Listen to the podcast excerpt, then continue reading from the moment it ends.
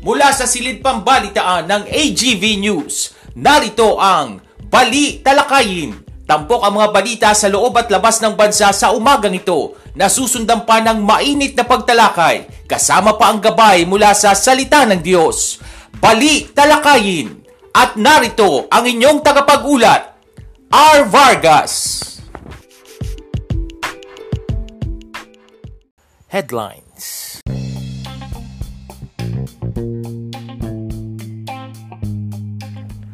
Sa ulo ng mga balita, lugar na pagdarausa ng inaugurasyon ni President-elect Bongbong Marcos, wala pang pinal na desisyon.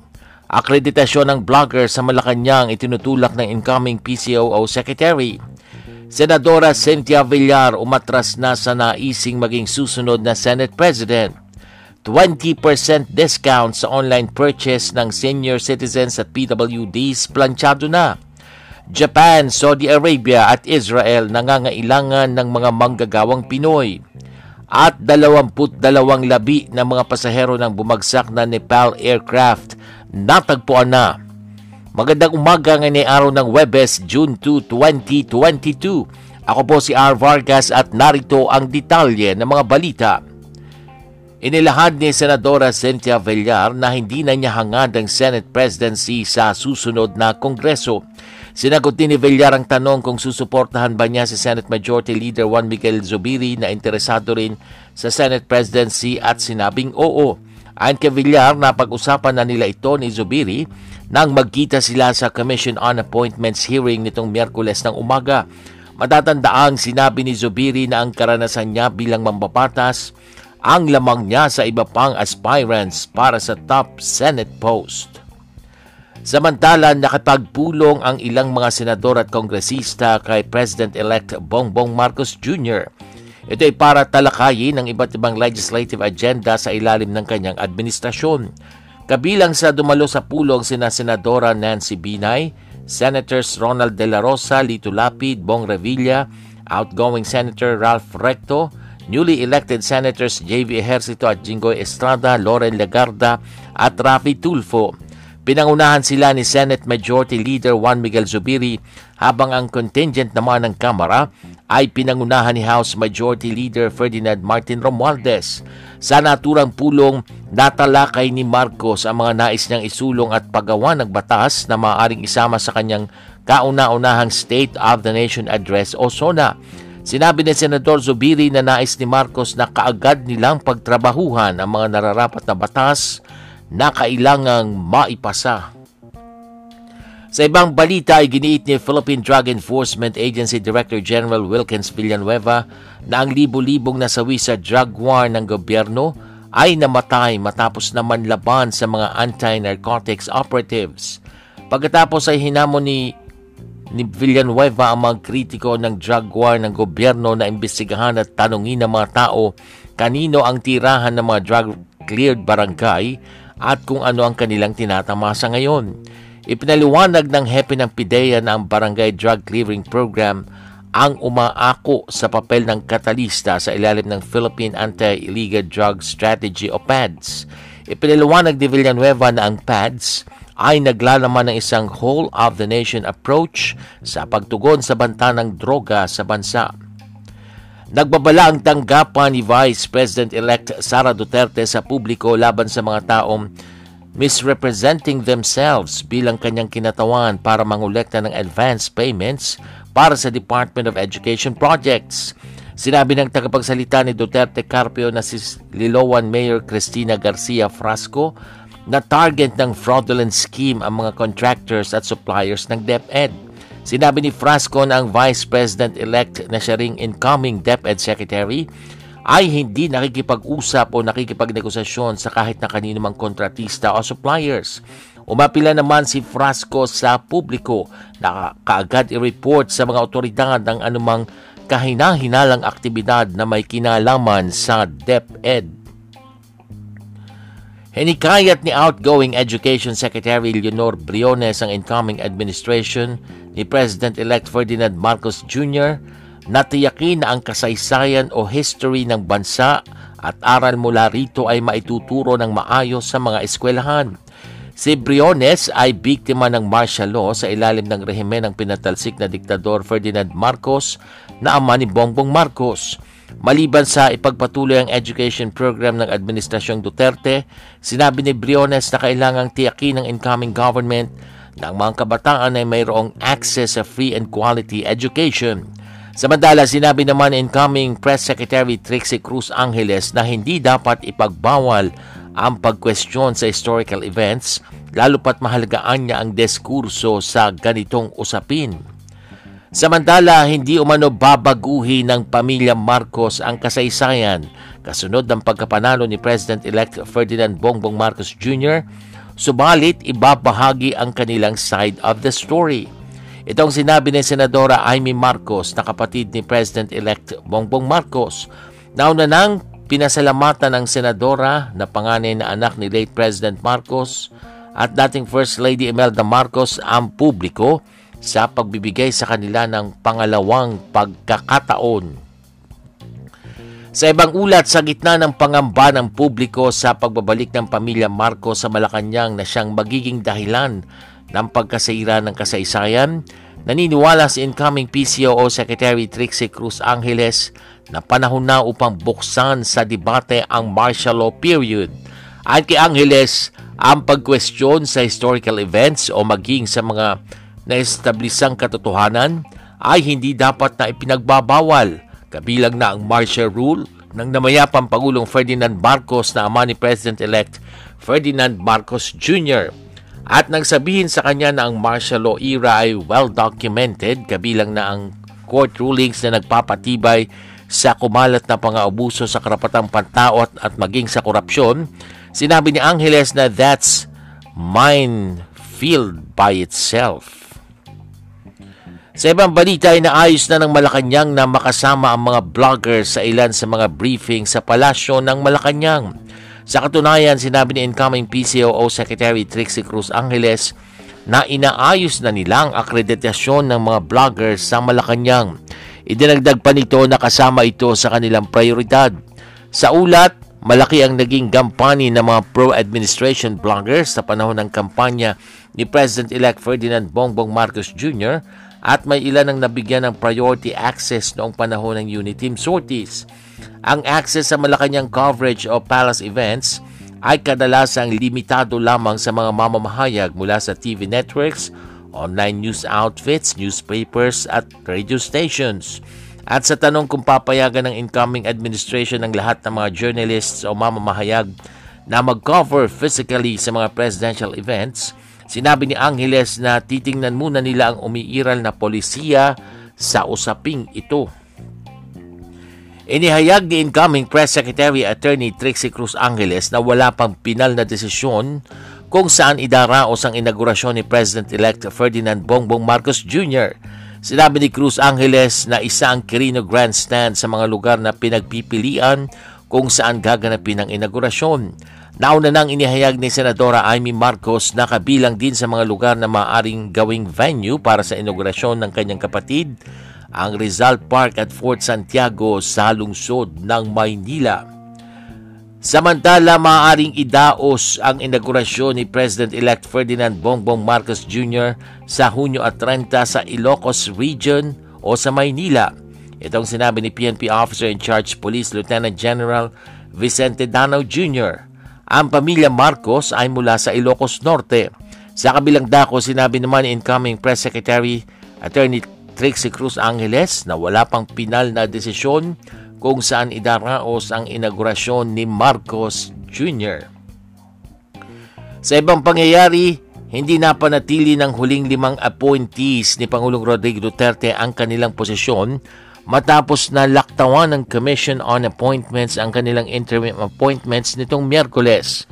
Ipinagpaliban na ng CA Committee on Constitutional Commissions ang hearing sa appointments nila Commission on Audit Chairperson Rizalina Noval Hustol, Civil Service Commission Chairperson Carlo Alexi Nograles, Commission on Elections Chairperson Saidamen Pangarungan, Comelec Commissioner Amy Torrefranca Neri, Comelec Commissioner George Garcia, nilakdawan ng Bicameral Commission ang kanilang appointment dahil hindi na pwedeng magsagawa ng hearing at plenary deliberations ang CA sa pag-adjourn ng sesyon sa Kamara sa Hunyo at, at res. Sa hearing nitong lunes, inirekomenda ni Senador Juan Miguel Zubiri na bigyan si President-elect Ferdinand Bongbong Marcos Jr. ng pagkakataon na pumili ng kanyang appointees para sa apektadong constitutional bodies.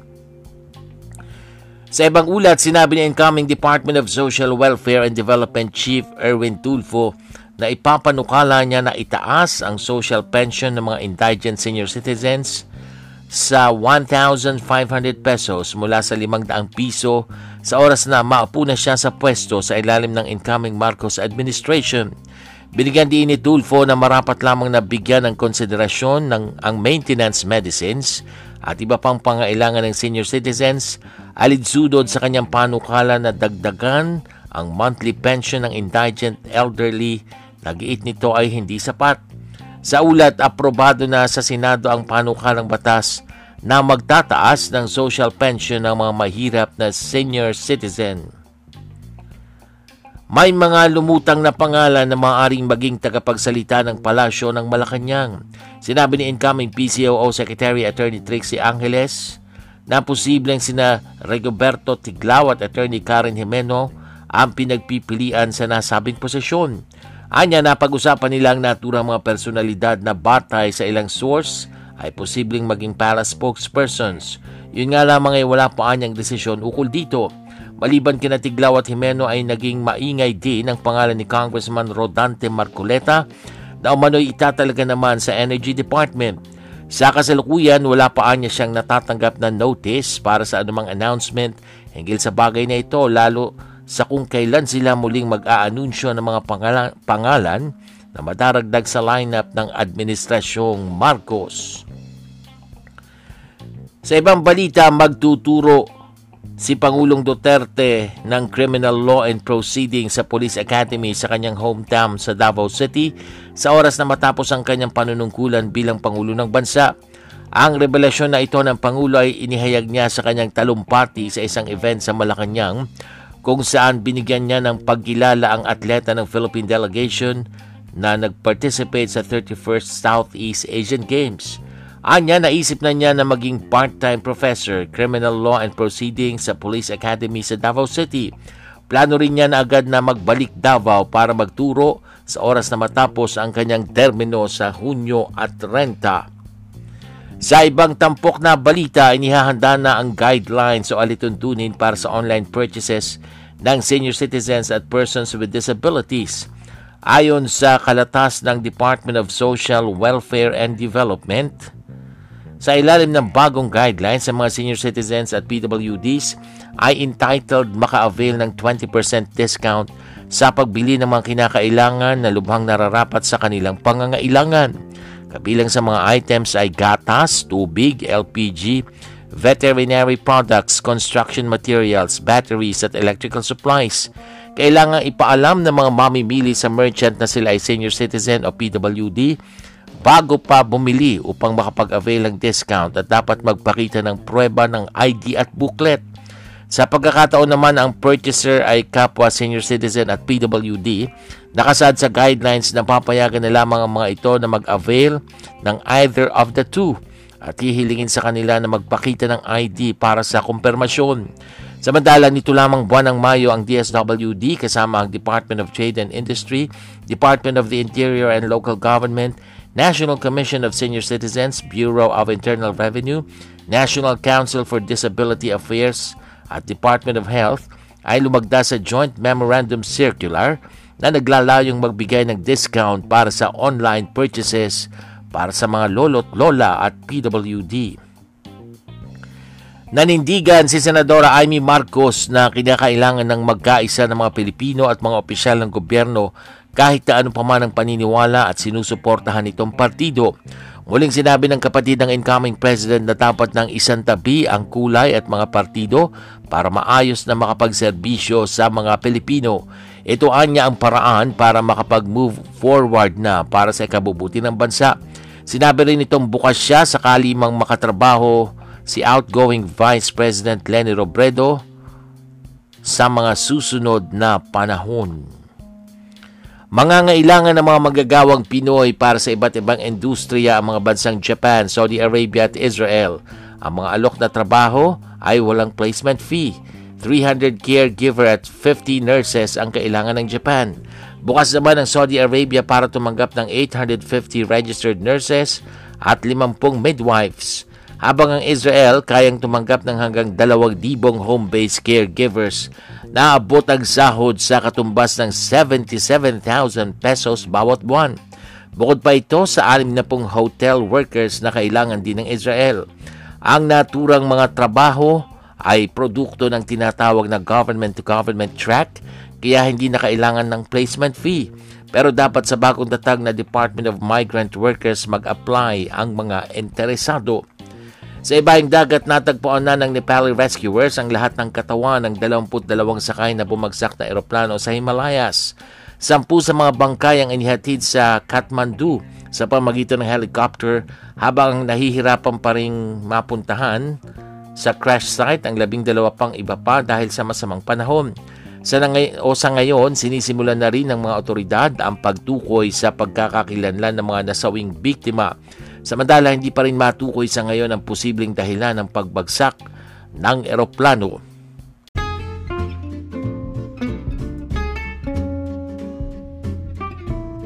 Balitang cute!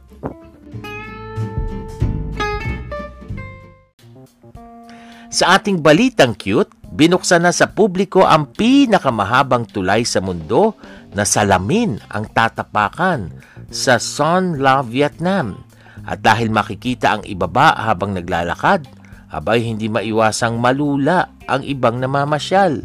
Kamakailan lang opisyal nang kinilala ng Guinness World Record na ang Vietnam na ang may hawak ng titulong longest glass bottom bridge na dating hawak ng Guangdong, China. Ang naturang tulay sa Vietnam na tinatawag na White Dragon Bridge ay may habang 2,073 feet kayang magsabay-sabay sa tulay ng 450 katao. Pinag-uugnay ng tulay ang dalawang bundok na may lalim na 492 feet. At yan ang mga tampok na balita sa umagang ito. Ako po si R. Vargas. Samantala, wag po kayong bibitiw dahil magbabalik pa ang balita lakayin makalipas ang ilang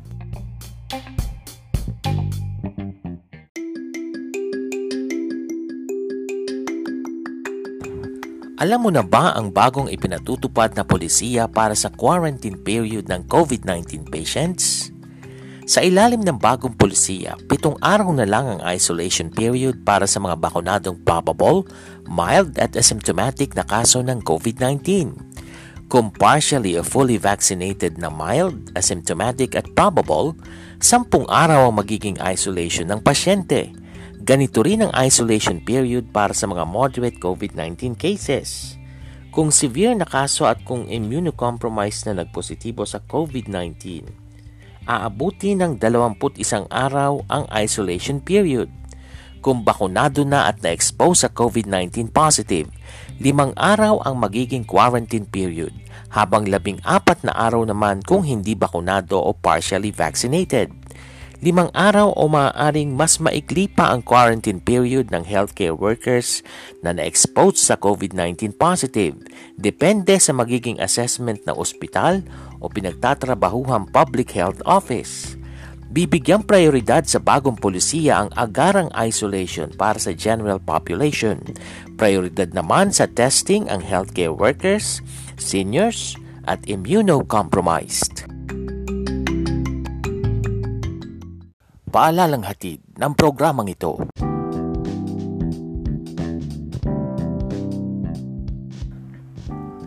Good morning! Isang magandang magandang Webes ng umaga po sa inyong lahat. Halina't makinig, makibalita at mapagpala dito po sa ating programang Balita Lakayin. Isang podcast na napapakinggan sa pamagitan ng Anchor.fm, ganun din po sa Spotify.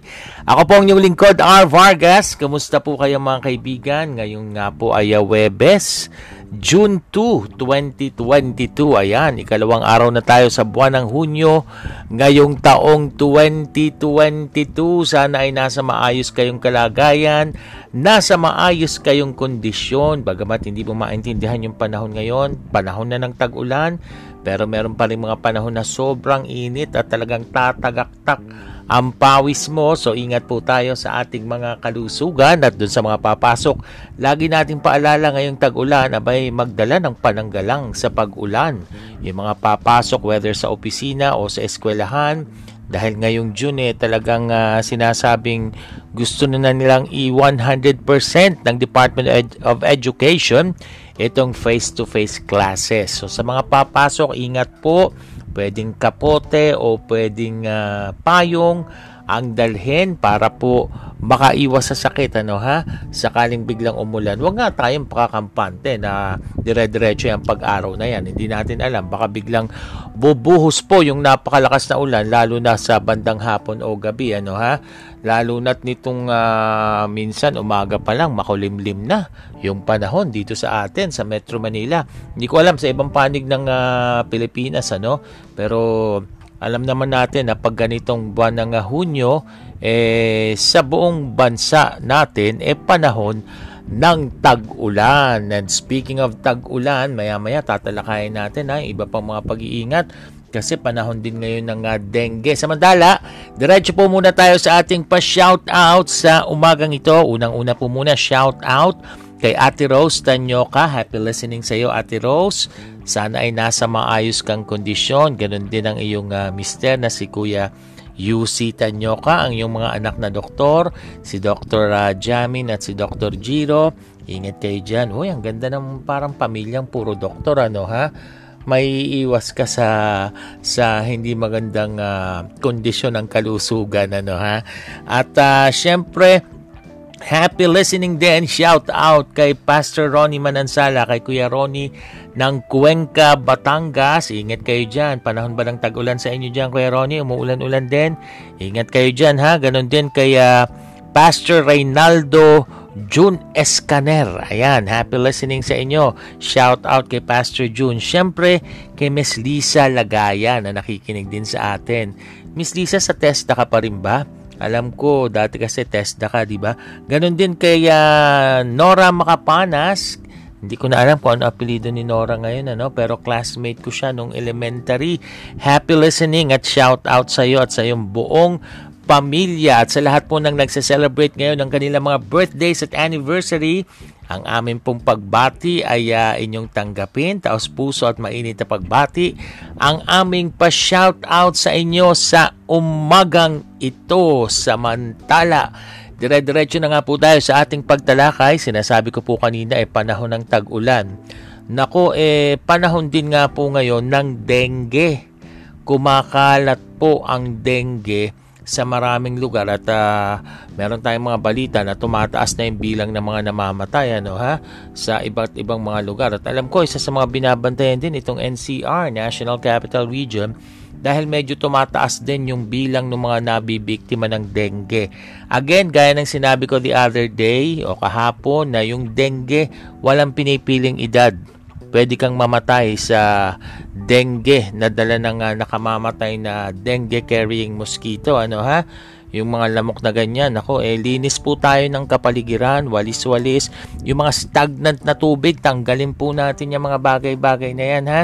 Dahil uh, pwede pong pagmulan yan ng uh, dengue ng mga lamok, ng mga kitikiti. Eh, delikado po yan. Dapat sa panahon ngayon, maging maingat tayo sa ating kalusugan dahil may mga nagpapasukan na rin talaga naman na mga bagong sub-variants itong uh, Omicron ng COVID-19 na talaga namang nagpa-lockdown na rin sa ibang bansa. Mabuti-buti na lang at wala pang uh, monkeypox dito sa atin. Ano? Yun ang sabi ng Department of Health. Hindi natin mabatid kung ano ang totoo dyan. Pero sana nga hindi na makapasok, hindi na makapasok dito sa ating bansa. At again, ingatan po natin ang ating kalusugan. Mahirap pong magtrabaho, mahirap pong kumilos kapag may iniinda kang uh, hindi maganda sa iyong pangangatawan. So ingat po tayo, maging malinis. Sabi ng iba minsan, ba't masyado ka namang uh, masyado ka namang uh, nag-iisip ng tungkol sa kalusugan mo. Masyado kang napapraning, ano ha? Ingat na ingat ka. Eh buti na po 'yon. Buti na po yung gano'n na kaysa yung talagang nakakapag kaysa na papabayaan mo yung kalusugan mo. Mabuti na yung talagang lagi mong iniisip ang yung kalusugan dahil ang uh, kalusugan, ating mga katawan dapat ingatan. Ito po ay uh, hindi tayo ang may-ari nito, nito ano nilalang lang tayo ng Panginoon, biyaya niya yung ating mga kalusugan. So pakaingatan po ang ating mga katawan. Sa iba naman pong mga issue, aba eh yung tungkol sa sinasabing tataasan daw yung tax, pagtataas ng buwis, I'm sure nabalitaan nyo na yon. Eh katunayan po eh umaangal, umaalma itong mga sektor ng manggagawa dito nga po sa naging pahayag ni incoming Finance Secretary Benjamin Jokno o Benjamin Jokno kung paano man i-pronounce ang pangalan niya eh tataasan daw yung buwis upang makali ko mga bagong Marcos administration ng pambayad doon po sa mga utang na minana mula naman sa administrasyong Duterte. Kung inyo pong uh, mababatid ang utang po ng ating bansa para sa inyong kabatiran ay umabot na po sa labing tatlong trilyong piso na ginamit umano 13 trillion pesos ha, ginamit umano ng gobyernong Duterte pambili ng COVID vaccine. So wag niyo pong sayangin yung mga vaccine na yan. Pabakuna na kayo para hindi nasisira, hindi nag expired hindi naglalapse. Sa ngayon, unti-unti na pong bumabangon yung negosyo, di ba? Kasi naman eh, natanggal na yung lockdown, may mga pumapasok na uli ng mga manggagawa. At unti-unti na rin dumarami yung nagkakaroon ng uh, ng mga trabaho na mga nawalan dahil nga sa pandemic. Kung kaya nababawasan na rin yung mga nagugutom nating kababayan. Pero mahirap pa rin. Sabi nga ng uh, ng uh, Department of Agriculture. May crisis sa pagkain ngayon ano ha? So tanim-tanim po tayo. Pero kapag natuloy po ang pagtaas ng buwis o yung tax na pinaplano nga po nitong si incoming Finance Secretary Jokno aba eh matatapyasan na naman po ang kinikita nitong ating mga kawawang uring manggagawa uring manggagawa para kay mga nagsasalita sa rally ha. Kaya ang kinikita ng mga manggagawa ngayon, ngayon pa lang po, eh, unti-unti na pong nag-ii, nag-iingay, umaalma, umaangal dahil nga sa kakarampot nilang kita, mababawasan pa, di ba? Dahil nga sa sa dagdag na buwis na to. Eh, sabi nga tanggalin na excise tax sa ano eh sa sa fuel, di ba? Tapos ito may dagdag na naman eh, hindi pa nga natatanggal yon at uh, nagiging dahilan para lalong maghirap yung ating mga mga driver ano jeepney driver pero sabi naman ni President-elect Ferdinand Bongbong Marcos Jr. hindi daw manggagaling sa low income earners yung mataas na tax ay buti naman pinag-aaralan na umano ng economic team nitong si Bongbong Marcos itong magiging kung tawagin nila ay win-win solution sa pagpataw ng tax para po hindi maapektuhan yung mga mahihirap na manggagawa. Ayon sa mga ekonomista nitong si uh, Bongbong Marcos, hindi daw matutulad ang Pilipinas sa Sri Lanka na dumaranas ngayon ng matinding economic crisis. Nagkakagulo po ngayon doon dahil nabaon na sa matinding utang yung kanilang bansa. Marami nga pong Pinoy doon ang apektado na gusto nang umuwi ng Pilipinas eh, no? So, titingnan po natin. Sana naman wala na yung mga dagdag-dagdag na buwis na yan, ano, na talaga namang pa- panibagong pahirap. Eh, buti sana, siyempre, pag pinag-usapan ng buwis, tax, BIR yan. Eh, alam nating lahat na pag pinag-usapan ng BIR, Bureau of Internal Revenue, at maging itong Bureau of Customs, ano pong gusto kong sabihin dyan, marami pong corrupt na opisyal at empleyado sa BIR at sa Bureau of Customs. Kung sino-sino na pong presidenteng naupo, maging si Pangulong Duterte, may mga tinanggal na korap, galit siya sa mga korap pero hindi talaga totally nasugpo. Kung sino-sino na pong Pangulo ang naupo, hindi nasugpo ang korupsyon dyan sa BIR at sa BOC na kung tawagin tong mga empleyado dyan, may sakit daw na HEPA bakit hepa naninilaw na kasi sa suot na alahas ano? Dahil nga sa korupsyon na ginagawa nila. Bakit nga hindi masugpo-sugpo yung korupsyon dyan ano? tapos tataasan ng buwis, sila lang ang makikita. Hindi rin naman makakabayad sa utang ang Pilipinas. Naku po, maski anong tapang ng uh, sino man presidente, kung talagang makakapal ang mga tao dito, ano, sana nga masugpo na. Pero nang, nang makapanayam naman po ng media itong si President-elect Ferdinand Bongbong Marcos, ano pong sabi niya? Nagbabala siya sa mga gumagawa ng korupsyon, katiwalian sa gobyerno, partikular dyan ha, tinukoy niya ha, tinukoy niya, BIR at BOC dahil hindi daw niya kukonsintihin ang anumang katiwalian sa kanyang gobyerno sa ilalim nga ng kanyang pamumuno. Ngayong siya na daw ang nagpapatakbo ng gobyerno pagdating ng June 30, wala na daw mangyayaring korupsyon. E abangan natin kasi ang dami na ng presidenteng naupo, hindi nga nasugpo yan. Pero sana ngayon masawata na talaga at suportahan natin at ipag-pray itong bagong pamunuan ni Bongbong Marcos. Korupsyon, nako, matinding pahirap yan sa bansa natin. Hindi lang tungkol sa droga, kundi yung korupsyon na talagang anay din ng lipunan ang sumisira sa ating gobyerno. Pag-pray po natin ang ating uh, pamahalaan at masog po na yung mga buhayan na yan. Ano, ha? Minsan sinasabi ng mga tao sa, sa labas, yung mga police, mga traffic enforcer na nag, nagiging corrupt na na kumukuha ng kanilang mga mga tong pots, di ba? Yung mga ganyan, yung mga na traffic enforcer na yan, maliliit. Sasabihin nila, yung mga tao sa malalaki, ganyan. Sila maliit lang naman yung kinukuha nila. Eh nako, pag ganyan ang kaisipan, mahirap, mahirap.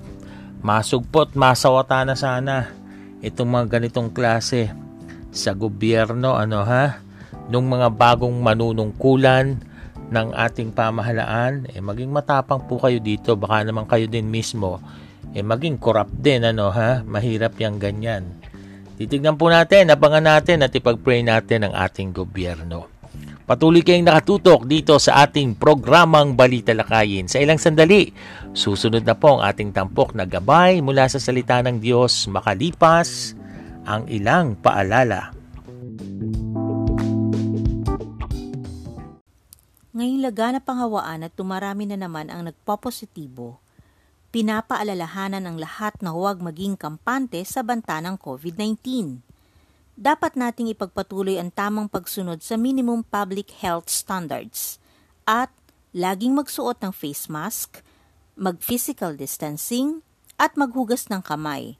Sa oras na makaramdam ng simptomas, agad na mag-isolate at magpa-test agad ding magpabakuna upang makakuha ng dagdag na proteksyon laban sa COVID-19.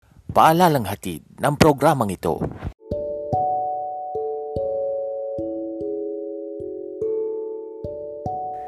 Ito pa rin po ang ating programang Balita Lakayin. At this point, dako na tayo sa ating tampok na gabay mula sa salita ng Diyos.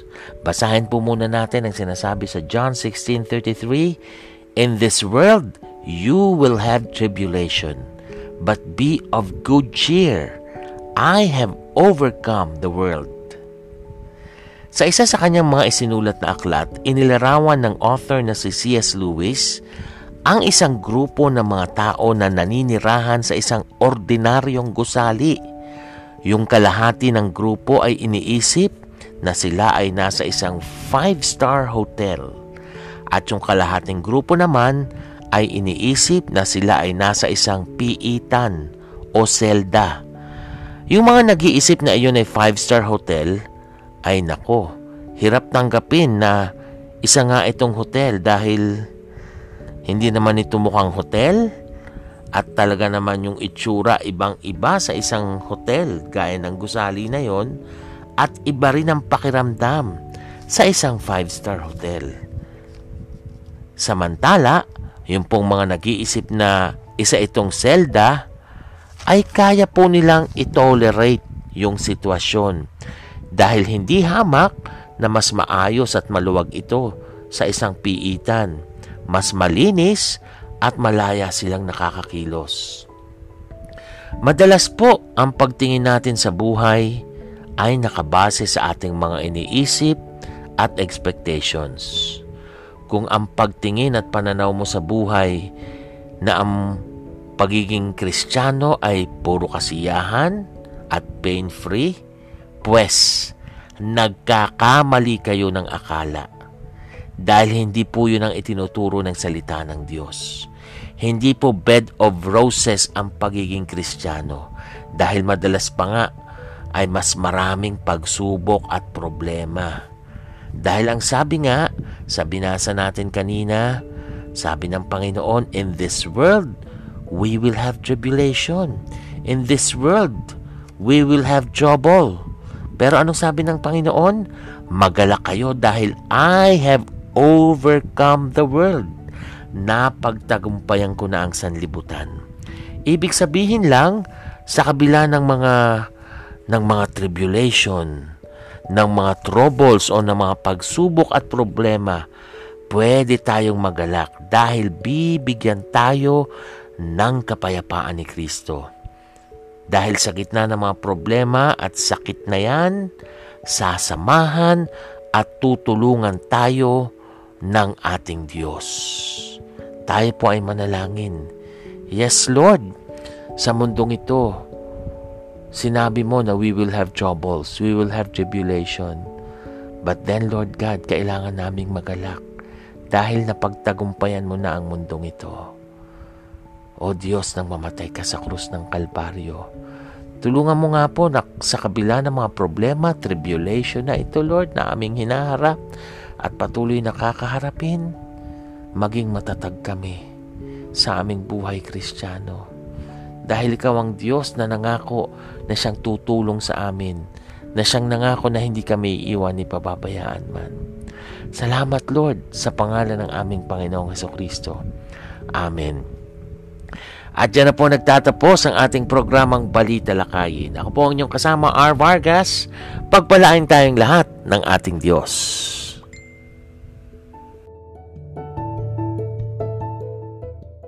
This podcast program is open for advertisements and commercials, for blogs and announcements of your upcoming events, and even for political ads at a very low rate.